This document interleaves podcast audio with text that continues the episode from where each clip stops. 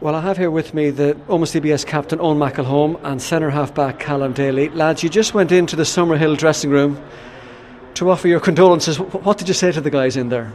Uh, no, just uh, it's a super achievement even getting here in the first place, and well done in Connacht. And I know we'll be seeing you down the line and stuff because they're a talented bunch of players, and just it just didn't go for them today. I have a vague memory, Callum. You played Summerhill in a challenge match in North Leitrim back at Christmas. And somebody may have said we might see you in the final at the end of that game, and so you did. I well knew back then that they were obviously a very good team, and if we made it through the McCrory, then there's a good chance they'd make it through Connacht as well. So obviously we did our homework on them today, and all worked out in the end.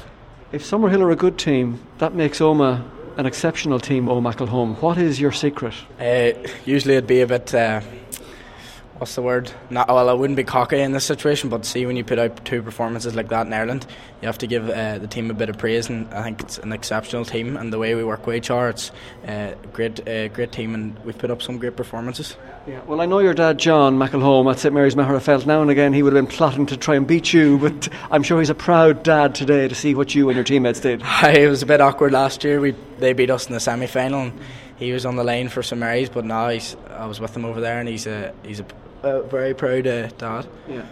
Both these schools have been in two Hogan Cup finals, Callum. Summerhill have lost two, you've won two. It's a nice roll of honour for your school and the walls at home up in Omagh CBS.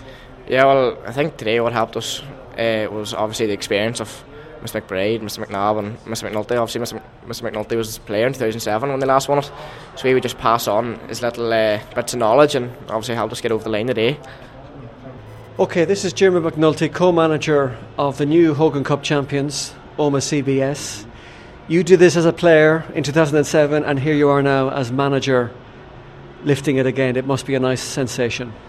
Ah, it's, it's nice now, to be honest. We're, we're Hogan Cup champions for the second time ever in the school's history, and to be part of both is, is, is nice now. And to be honest, like yes, I'm, I'm the manager or whatever, but it's the players that all that all the hard work and you know make myself and the rest of the management team look good. But uh, yeah, for me personally, it's a, it's a lovely honour. But I'm just those 35 players in there. I'm just delighted for them to forever they are Hogan Cup champions.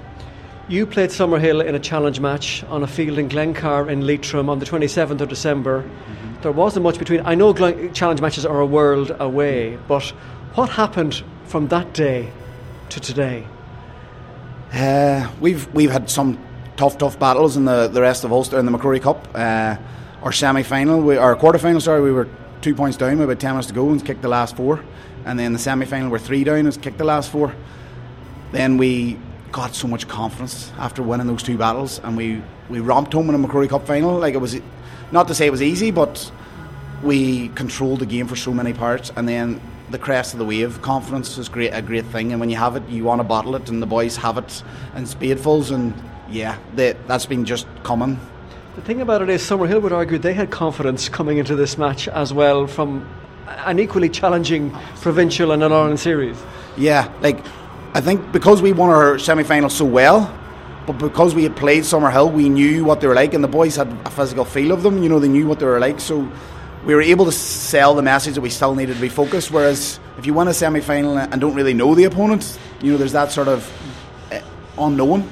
Whereas we knew what they were like, and to be honest, we we studied, studied them hard. We showed a good bit of video, and we have we have four first class forwards that all can score and can score heavily, and they're unselfish, which is brilliant.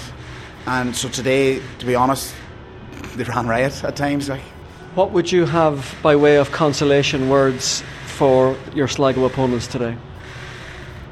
Like, it's not. I was just coming out of the change room there. It's, it's, it's a hard place to, to be, and those boys will go on represent their clubs, I'm sure, and then go on hopefully and represent Sligo at, at, different ages, if not senior level. And there's some quality, quality players in there. Today wasn't the day, and you know sometimes you have to get knocked down before you go again. And I expect we'll we'll probably touch base again and play each other over Christmas next year as well. And sure, you never know, we could be back here next St Patrick's Day.